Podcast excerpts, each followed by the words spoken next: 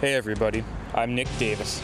Welcome to Simply Not Easy, the podcast about simple action steps to improve the journey of your life as I work to improve the journey of my own.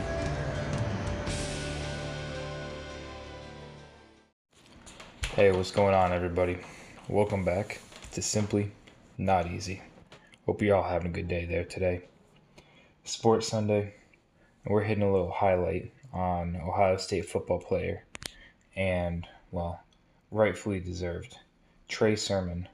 Um, well, let's just say he came out big in the game for Ohio State, both recently in the Sugar Bowl, but then also to win the Big Ten championship.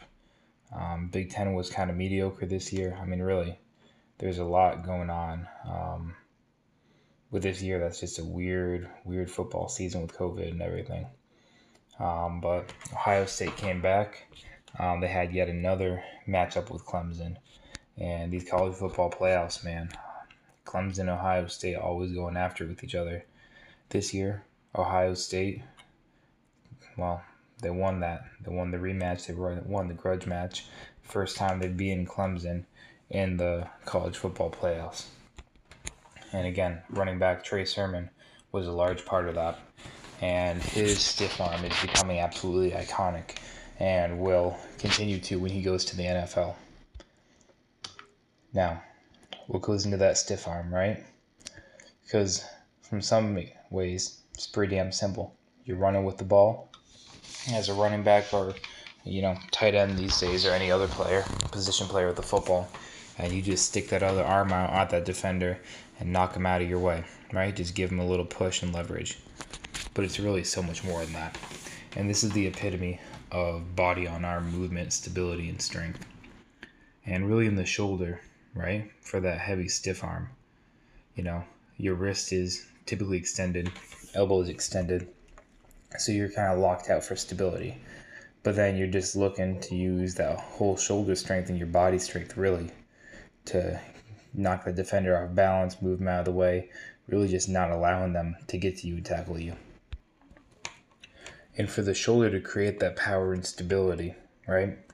It's not just you staying stationary, but it's your entire body moving, sprinting. Your main objective is to carry that ball downfield with agility, with power, with toughness.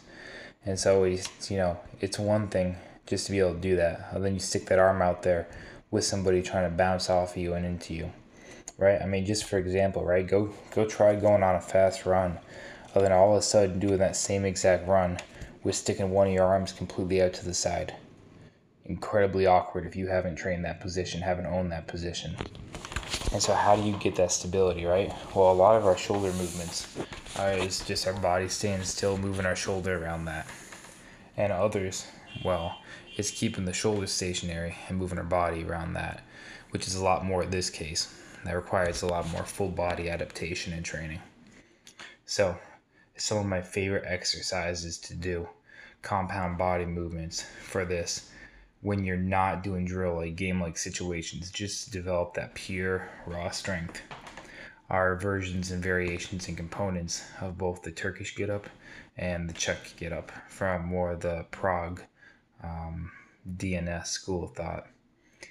And with these right they're full body dynamic movements with some heavy weight and your body is rotating around that stationary still arm and you've got to find a way to keep that stable and strong now that's for developing the baseline motor control, but that does nothing for game time situation and making it applicable. All right?